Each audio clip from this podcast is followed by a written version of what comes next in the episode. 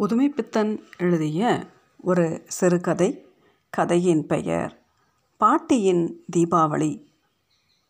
குத்து விளக்கேற்றி கோலமிட்டு பாரேனோ? சங்கரி பாட்டியின் வீடு வெறிச்சோடி கடந்தது. பாட்டியின் வாழ்க்கை திடீரென்று இந்திர பதவியை இழந்த நகோஷகன் நிலைமை மாதிரி. அவள் வாழ்க்கை சுகமான கவலையற்ற முடிவை எதிர்நோக்கி தன் பிள்ளை மாட்டுப்பெண் குழந்தை மீனு இவர்கள் இடையில் கழிந்து வந்தது. திடீரென்று சென்ற ஐப்பசியில் அந்த கண்ணற்ற விதி எல்லோரையும் ஒரேடியாய் கொண்டு போய்விட்டது. காலராவிற்கு தராதரம் தெரிகிறதா? அந்த குழந்தை குழந்தை மீனு அவள் என்ன பாவம் செய்தால் கிழக்கட்டையை தவிக்க விட்டுவிட்டு திடீரென்று போய்விட்டாளே. அதன் பிறகு அதன் பிறகு என்ன? கிழவிக்கு நாட்கள் சென்றது தெரியாது. யோகிகள் காலம் கடந்து விடுகிறார்கள். காலத்தின் மாறுபாடுகளை மீறி மோன நிலையில் இருந்து விடுகிறார்களாம். அது எனக்கு தெரியாது. சங்கரி பாட்டிக்கு நாட்கள் கழிந்தது தெரியாது. நடைப்பிணம் நடையற்ற பிணமாக இருந்தாலும் தேவலை. அன்று விடியற்காலை தீபாவளி ஆரம்பிக்கிறது. சாயங்காலம் முதல் கிழவிக்கு துக்கம் நெஞ்சை அடைத்தது. கிழக்கட்டைக்கு தீபாவளி வேறு வேண்டியாக்கும். மடிசஞ்சி மூட்டையை தலைக்கு வைத்து படுத்துக்கொண்டால் இரவு பூராவாகவும் துக்கம். தூக்கமாவது மண்ணாவது விளக்கையாவது ஏற்றி வைக்கலாமே. கிழவி குடுகுடுவென்று நடுக்கிய வண்ணம் எழுந்திருக்கிறாள். என்ன நேரம் என்று தெரியாது. வெளியெல்லாம் இருள் உள்ளெல்லாம் இருள் உள்ளத்திலும் இருள் எங்கோ தூரத்திலே பேச்சு குரல் அர்த்தமற்ற மனித குரல் அவள் காதை குத்துகிறது. நெருப்பு குச்சியை கிழித்து குத்து விளக்கை ஏற்றுகிறாள்.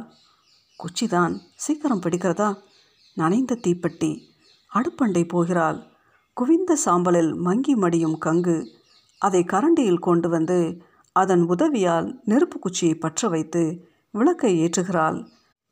விளக்கின் மங்கிய தீபாவளி குச்சிலில் இருக்கும் தட்டுமுட்டு சாமான்களை பேய் சாயையாக காண்பிக்கின்றன. அசைந்தாடும் தீப ஒளி பொருள்களை அசைக்கின்றன. மூளையிலும் மூட்டிலும் பம்முகின்ற இருளையும் அசைந்தாட செய்கின்றன. பாட்டி கிழவிக்கு மீனுவின் நினைவு உள்ளத்தை கவ்வியது நெஞ்சை அடைத்தது. போன தீபாவளிக்கு முந்தைய தீபாவளியில் அவள் கை குழந்தையாக தவளும் குழந்தையாக செல்லத்தின் மடியில் சிரித்து கொண்டிருக்கும் போது தைத்த சட்டை பாட்டியின் மடி செஞ்சி மூட்டையிலே. பரிசுத்தமான விபூதி சம்பளத்துடனும் ருத்ராட்சத்துடனும் இருந்தது. அதை மெதுவாக எடுத்து மீனோ என்று குளறிக்கொண்டு குத்து விளக்கின் பாதத்தில் சமர்ப்பித்து வணங்குகிறாள். கிழவியின் பொக்கை வாயில் ஒரு பரிதாபமான சிரிப்பு பட்டு சட்டையில் இரண்டு துளிகள். பாட்டி குத்து விளக்கின் பாதத்தில் பட்டு சட்டையில் முகம் வைத்து வணங்குகிறாள். உள்ளம் மீனோ மீனோ என்று ஒளி செய்கிறது. ஏன்? அப்படியே சிலையாக குத்து விளக்காக இருந்துவிட்டால் உயிர்தான். பாட்டி குழந்தை குரல்.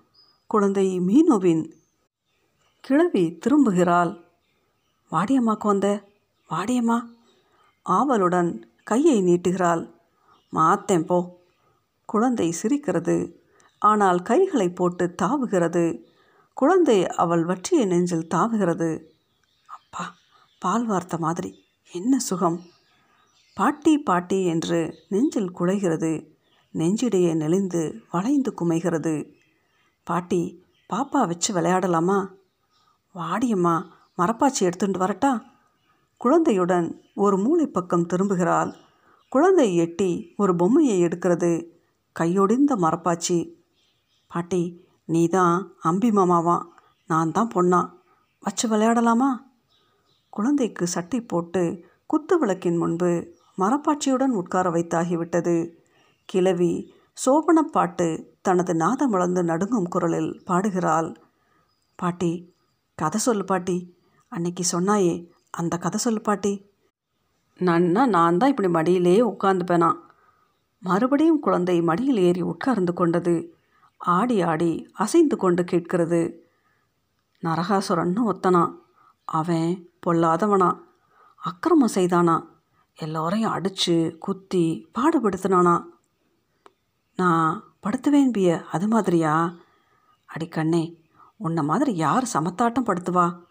குழந்தையை தழுவி முத்தம் கொஞ்சுகிறாள். அவன் பொல்லாதவன். அவனை கிருஷ்ணன் வந்து அம்பாளே வில்லாளே. அம்புனா என்ன பாட்டி? அம்புனா பாட்டி ஒரு பாட்டு சொல்லு பாட்டி. கிழவி பாடுகிறாள். பார்க்கும் இடத்திலெல்லாம் நந்தலாலா. நின்றன் ஆசை முகம் தோன்றுதடா நந்தலாலா. பாட்டி நான் ஓடுறேன். பிடிக்கிறியா? சமத்தாட்டம் ஓடு பிடிக்கிறேன். குழந்தை குதித்து கொண்டு வாசல் பக்கம் ஓடுகிறது.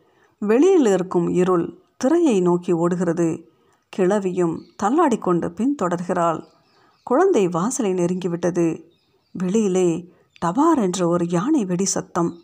அவ்வளவுதான். உலகத்திற்கு தீபாவளி ஆரம்பித்தது. ஆனால் பாட்டிக்கு